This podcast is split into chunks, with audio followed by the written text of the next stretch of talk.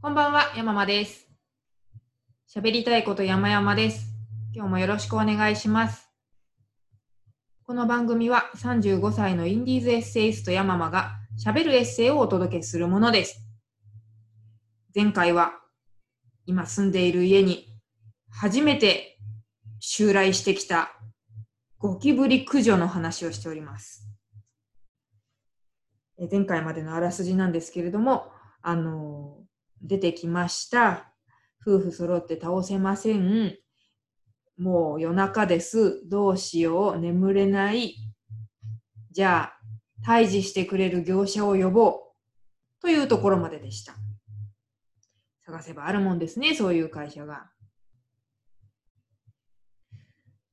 あの、ね、そういう会社があるというひらめきをもっと褒めてほしいと思うんですけれども、あの、あんまり主人は褒めてくれてないというか、やっぱね、これほら、誰かに話したい話題じゃないですか。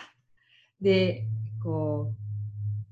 う、会社の人とのリモート会議で、なんかチラチラ話してるのが聞こえたんですけども、このね、私の業者を呼ぶというひらめきを全然、その、会社の仲間の方たちに伝えてくれてないんですよね。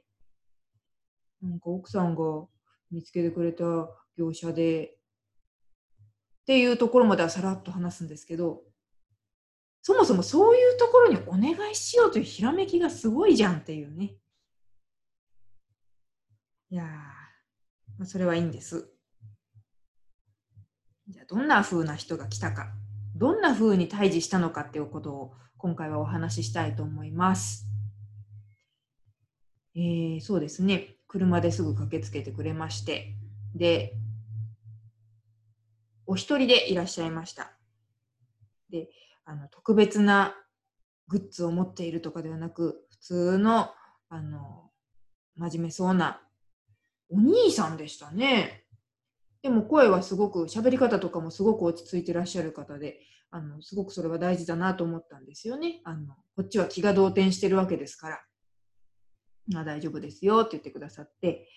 で、手手に持っていたのはその特殊器具ではなくて、なんと、あれ？製品名なんだろう緑色のやつです。ゴキジェットかな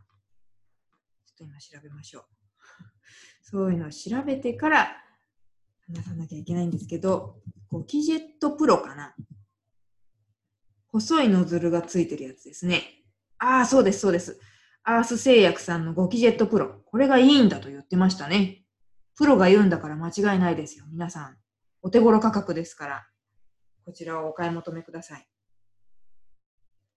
これ一本を持っていらして。で、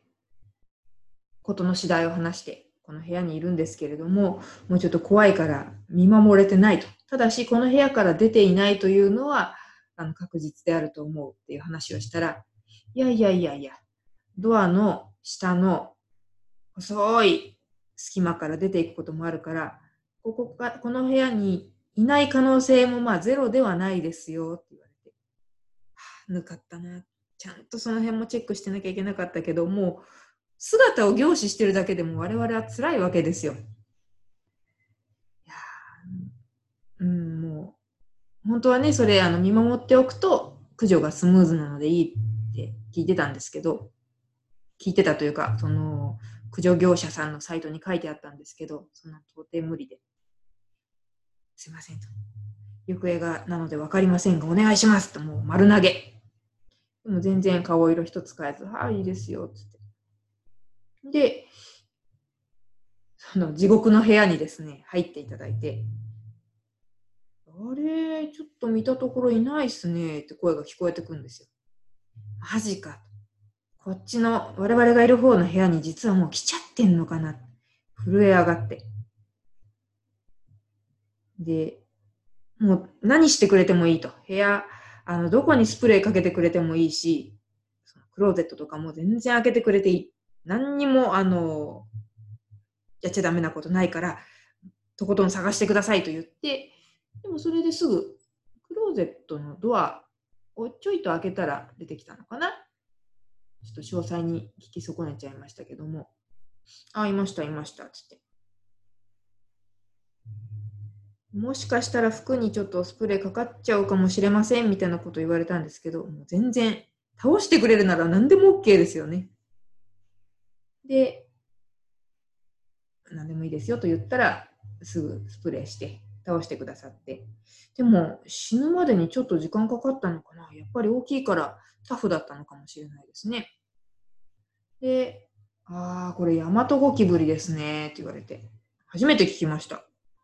よく聞くのってほら、茶羽とか、あと真っ黒いやつ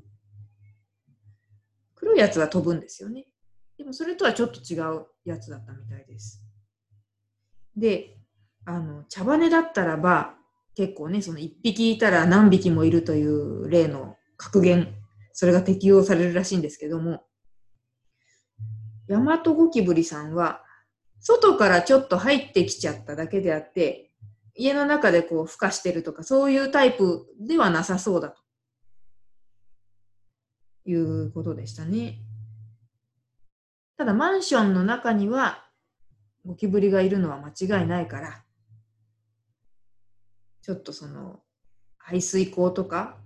そういうところをね、あの、気をつけた方がいいですね、みたいな話をしながら処理してくれて。で処理してくれたはいいんですけども、死骸どうしますか？って言われたんですよ。どうもこうも、あの、捨ててくれいと。いう話をしたら、いやいや、あの、ゴミ箱に捨ててもいいですかそれとも外に捨てましょうか？っていう、ちゃんとそこまで気にしてくださるんですね。で、あの、もちろん外でお願いしますと言って、外に出してもらったんですけれども、本当にね、ゴキブリ倒すまではエイヤーでできたとしても、この死骸処理が割と難関じゃないですか？いやー、なんかね、辛いですよね。飲食店とかでバイトされてた方、辛かったんじゃないでしょうか？どんなにね、虫が苦手でも、バイトちゃんだったらば、お客様にね、嫌な思いをさせてはいけないという立場ですから、きっと処理をしなきゃいけなかったんでしょうけど、私も一回だけそういうことあったかなドトールでバイトしてた時。本当に嫌だったなでも、ああいう時ってバカ力出ますよね。うん後には引けないっていう。しかし、家だったので、ちょっと向かってしまいましたね。バカ力出ず、業者に頼み、死骸処理まで安心してお任せできたと。これ、まるまるでね、1万5千円。私は結構妥当かなと思っちゃいました。出張費とかも込みますし、深夜代も含みますからね。で、結構すぐに退治ができたんで、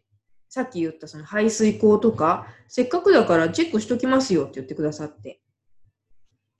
で、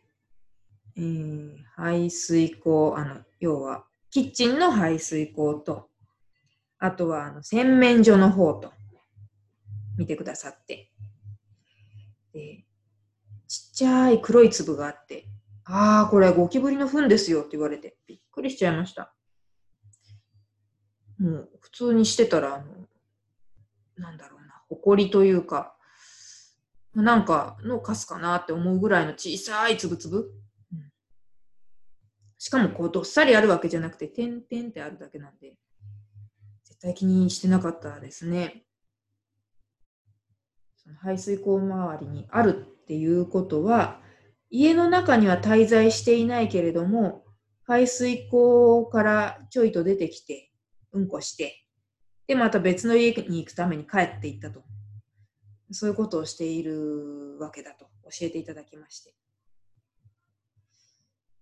で、私、ものすごくですね、あの、ゴキブリキャップ、あ、違う、ゴキブリキャップじゃないや。ゴキブリキャップっていう名前だっけな。すいません。要は、放散団子です。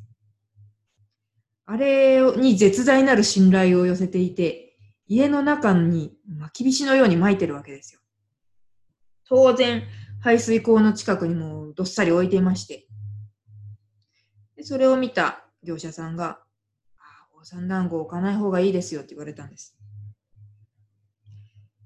放散団子を置くべきは、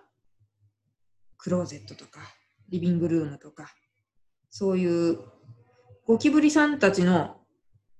出入り口とつながっていないところに置きましょう。出入り口の近くには、これ置いちゃうと、もちろんあのこれを食べてくれたら毒で死んでくれるわけなんですけれども、あの毒を食べさせるためにいい匂いをさせてるわけですよね。玉ねぎとか。彼らにとっては餌の匂いをさせているわけなので、来ちゃいますよと。なので、排水口とかに置くべきは、ゴキブリ来るなっていうタイプのもの。最近そういうグッズも売ってますよね。誘引して殺すんではなくて、最初から来ないように避けるためのグッズ確か発火の匂いとか、柑橘系の匂いとか、ゴキブリダメなんですけども、まあ、そういうものを使うとかね。その二刀流でいくといいというふうに教わりまして。で早速、谷酒ゴキブリキャップ。私がずっと愛用している宝山団子ですが、これの配置替えをいたしまして。で、最悪、排水口のところ、どうしても小さい隙間ができるんですよね。パイプと壁の間にね。そういうところを賃貸のお家でも大丈夫なように発泡スチロール細かい発泡スチロールみたいなのを使って穴を埋めるということもできますからあのそういうのが必要な時は呼んでくださいねと言ってくださって。そうだから早く終わったからっていうんで全部チェックしてくださってそういうアドバイスもしてくださって。私はもう大満足でしたね。変なこう LINE やってるんで、その何？あ ?LINE アット？企業用 LINE あのあの入ってくれたらいくらいくらのクーポン出せるんでとかそういうのもなく駆除して排水口チェック終わったらじゃあありがとうございましたってさっぱり帰っていくというその姿勢も非常に好きでもし知りたい方は都内の方に限りますけれどちょっと彼らのね出動エリアがもし困ったことがあったら、こっそり連絡いただけたらお教えします。そういう業者があるんですよ。素晴らしいですね。そしてそういう業者さんは多分、うん、広告で、あの、Google 広告の上位になるような設定はしてない。結構お金かかりますもんね。偏見かもしれないですけれども、本当に困ったときは、広告以外のリンクで探した方がいいんだなというふうに思いました。そんなわけなので、えー、我が家今、かなり綺麗な状態です。もう夫がですね、その一件以来、掃除をめちゃくちゃ頑張り始めて、これまではすごくコロナが怖い人だったんですけど、今はもうコロナよりゴキブリが怖い人になりまして、ものすごく掃除に熱心になって、今までね、ビールの空き缶とかそのままほっといてたんですけれども、即座に洗うようになっちゃって、私としては仕事が減って大変ありがたいんですが、そんなことがありましたよというお話でした。脈絡なく思い出しながらのお話ですいません。ゴキブリでお困りのことがあったら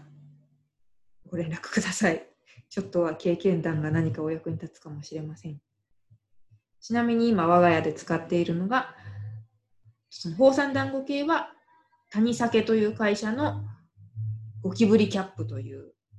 白い丸い小さい宝山団子のセットですね。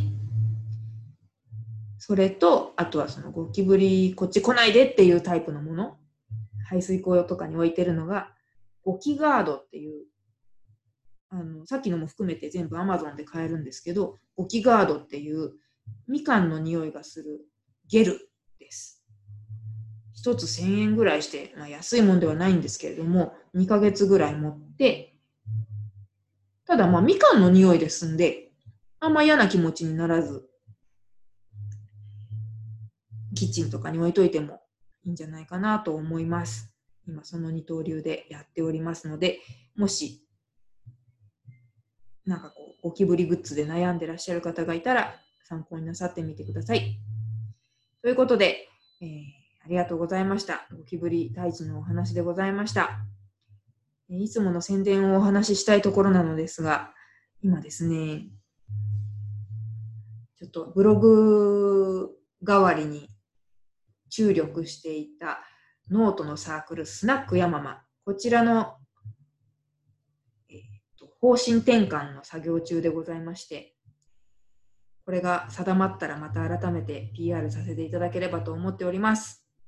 え、ちょっとカラオケでお話ししてたんで、隣の音とかも入ってきちゃいましたが、